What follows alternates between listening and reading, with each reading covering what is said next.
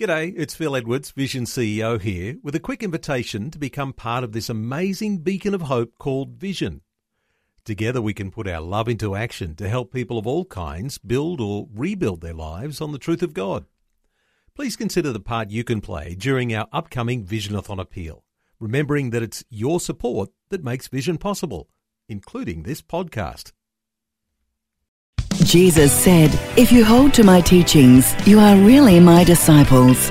Then you will know the truth, and the truth will set you free. Every truth is not for every person at every time. If a person's heart is not receptive towards the truth, they will repel it.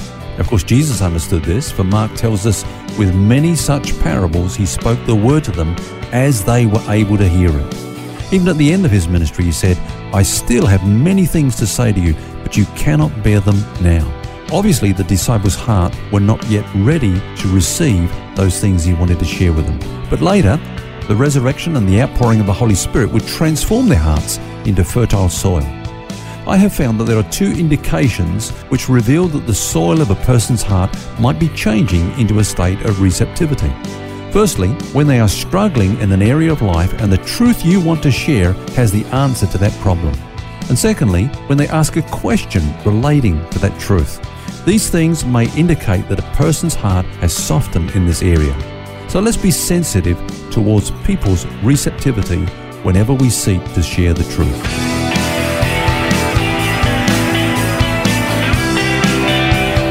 This is Set Free with Ken Legg. And welcome to Set Free with Ken Legg. I'm Phil Edwards, and we've had an interesting week looking at the subject of guarding your heart. Now, you remember in an earlier program this week, Ken asked three questions about the heart. What's in your heart? How did it get there? And what's God's way of dealing with it? We've talked a fair bit about uh, what is in our heart and the kinds of things that help shape our hearts. But Ken, what about God and our hearts? Good question, Phil. Well, first of all, one of the great blessings of the new covenant is that God promises to give us a new heart. Uh, through Ezekiel the prophet, God said, I will give you a new heart and put a new spirit within you. I will take the heart of stone out of your flesh and give you a heart of flesh. Now, what does that mean? I believe it means that the heart of every Christian is now a sphere of divine influence. God works in our hearts through two agents, uh, His living word, of course, and the Holy Spirit. But secondly, God searches our heart to know what is there. Now that's something that we don't need to be afraid of. I used to be afraid when, when I when I heard that God searches our heart. I went, oh no. What's he going to find? Exactly. but uh, the psalmist said, Search me, O God, and know my heart. Try me and know my anxieties, and see if there is anything wicked in me, and lead me in the way everlasting. Now, God, who knows the hearts of all, can reveal what is in our hearts and transform them. And of course, this involves setting us free from those crooked thinking patterns and replacing those with the truth. And the important thing, you know, if we're scared about that notion that God is going to uh, search our hearts, it's not that He's doing it with a big stick. He's doing it with the power to transform us. And He goes Absolutely. to work in our hearts, you know, through the Word of God and the Spirit of God. Yeah. Let's, let, us let us close uh, this week, Phil, looking at ex- an example of that very thing Jesus transforming the condition of the heart. Now, in Luke chapter 24, we've got that account that I'm sure many of the listeners will be familiar with. The two disciples, remember, on their way on the road to uh, Emmaus. Mm-hmm. And uh, as they were walking along, it seems like they were having a lively discussion. Uh, in fact, that's brought out by one of the Greek words there. You know, Jesus said, What kind of conversation is this that you're having? That word conversation there is actually the word anti-ballo, from which we get our word anti ballistic.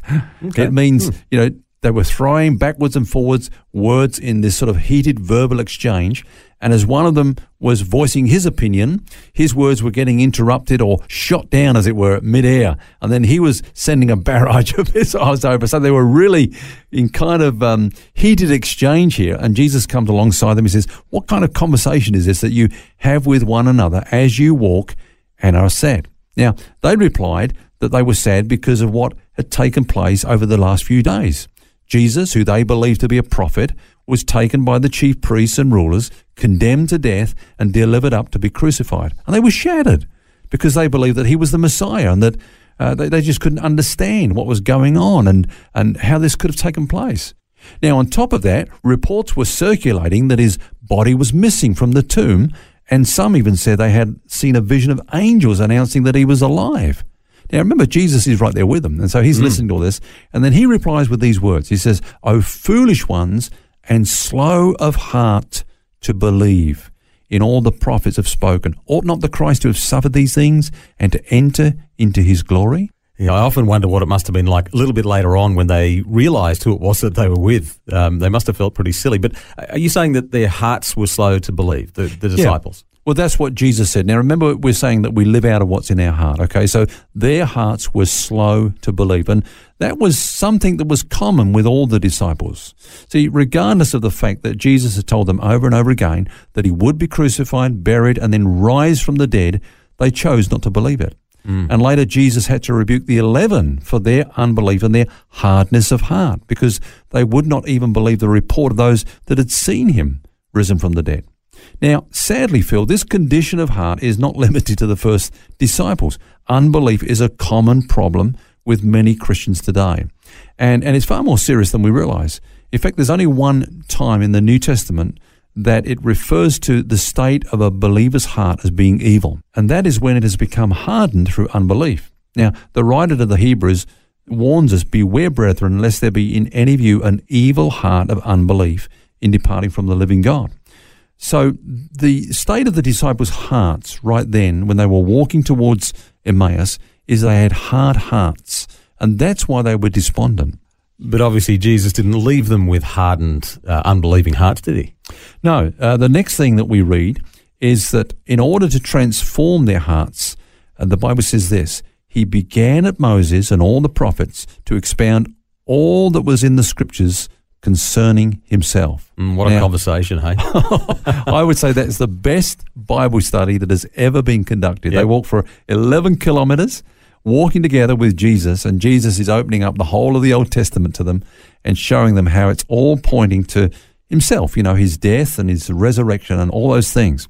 And, uh, you know, no doubt he, he sort of took the types and the shadows. He took many of the prophecies and the promises, uh, many of the messianic predictions written in the prophets and so on. And by the time they got to the end of the journey, the Bible says this that he broke bread with them and then he disappeared from their midst just as quickly as he'd arrived. But by this time, their eyes were opened. And this is what we read, Phil. He said, uh, they said to one another, Did not our heart burn within us while he talked with us on the road and while he opened the scripture to us? So let's just follow this through for a moment, Phil.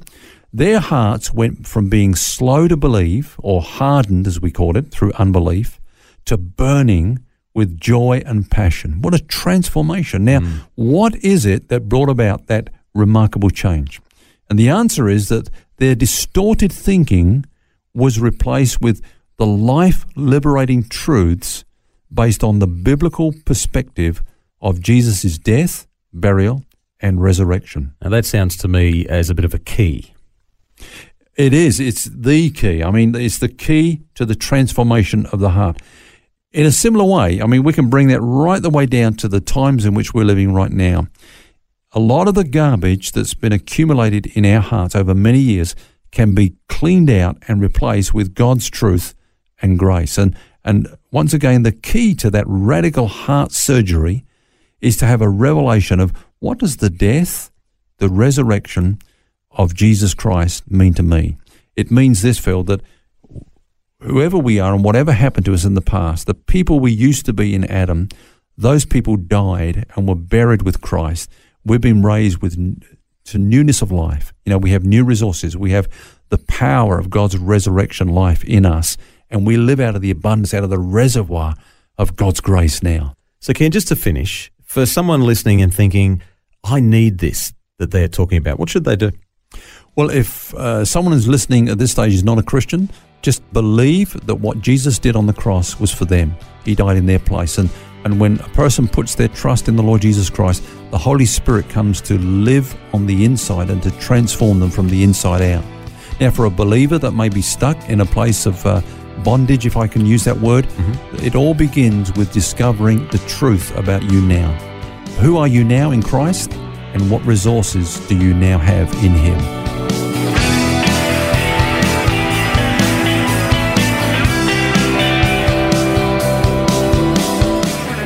Well, that brings us to the end of our series this week. Hope you can join us next week when we start a brand new one. Until then, remember you don't have to carry that baggage. God wants you to be set free. For books, DVDs, small group studies, and other resources from Ken Legg, including the book What's Eating You, which features topics from today's message, visit the Vision Christian store at vision.org.au. That's vision.org.au.